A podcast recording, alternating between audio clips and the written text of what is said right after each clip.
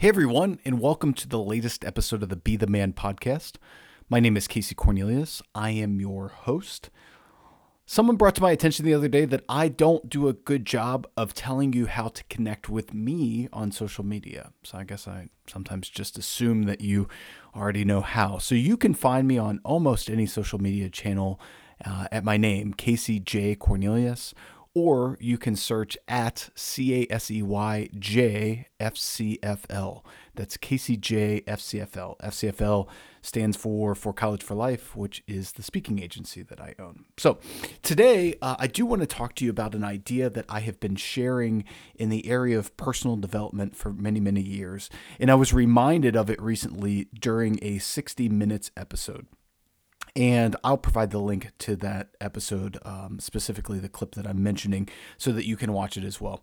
The story was about a prison in the state of Connecticut that was experimenting with some alternates to um, uh, rehabilitation for inmates.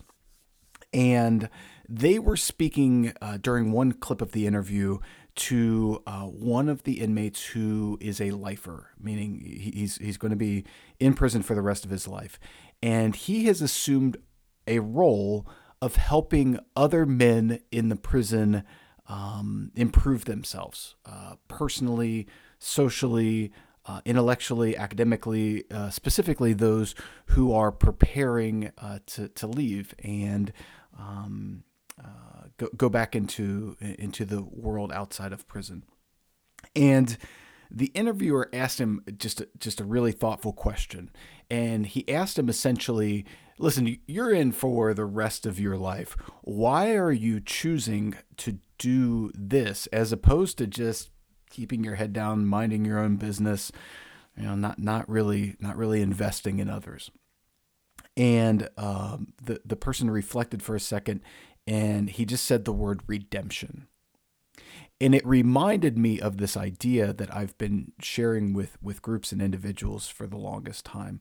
And that is how we choose the filter by which we see our lives. Most of you, I'm going to assume, are familiar with Instagram. And if you're anything like me, you love Instagram, not only because you get to see uh, all the cool things that are happening in people's worlds. Uh, also, getting the opportunity to share share yours, whether it's uh, where you're at at the time, or something you find interesting, or some food that you're having, wh- whatever it is.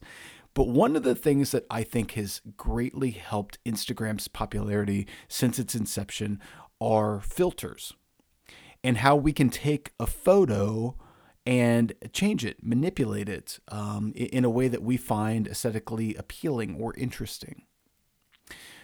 So, the analogy that I like to use about choosing your filters really encourages us to consider the filter by which we see our interactions and actions in our lives. We all have filters. We, we all have default positions by which we see the world around us. I, will give you an example. I'm sure that you know someone in your daily life whose default position on most actions or interactions is negative, is pessimistic, has a real sort of can't do mindset. This is that person's default filter.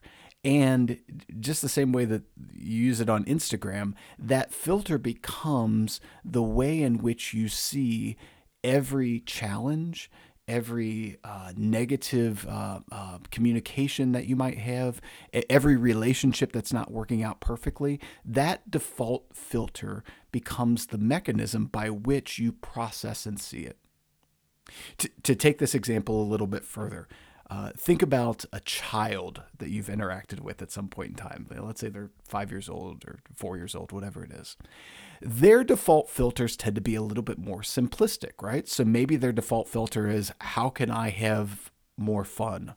Or how can I get more cookies? Or how could I avoid nap time or bedtime at any and all costs? This is the filter by which they see the world. This is the filter by which they see every interaction as adults, those filters become multiplied. They become layered on top of each other. So it's not as simplistic to just simply say that we are the product of, of one filter that we have, or the way that we see the world is, is just singular in its form. But instead, we're the product of these multiple filters, these multiple choices. I, often say that choices reflect priorities, and the filters that you choose reflect your priorities as well. So, I want to tie this together with the discussion of healthy masculinity and share with you a quote that I read uh, recently um, that that really you know made me pause because I think that these filters are so aspirational, I know for me, but also I think around this idea of healthy masculinity. So the, the quote is attributed to John Ruskin. John Ruskin was alive in the 1800s. Uh, he was an art critic and a philanthropist and all these other kind of things.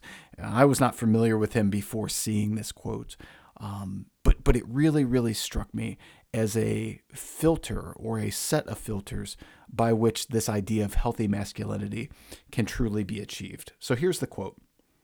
A man is one whose body has been trained to be the ready servant of his mind, whose passions are trained to be the servants of his will, who enjoys the beautiful, loves truth, hates wrong, loves to do good, and respects others as himself. If you think about those as being the filters that we use, I would say that those are absolutely positively aspirational. That none of us have mastered them, but that provide a blueprint for this greater goal of healthy masculinity and this greater goal of being the man. I, hope this conversation helps you.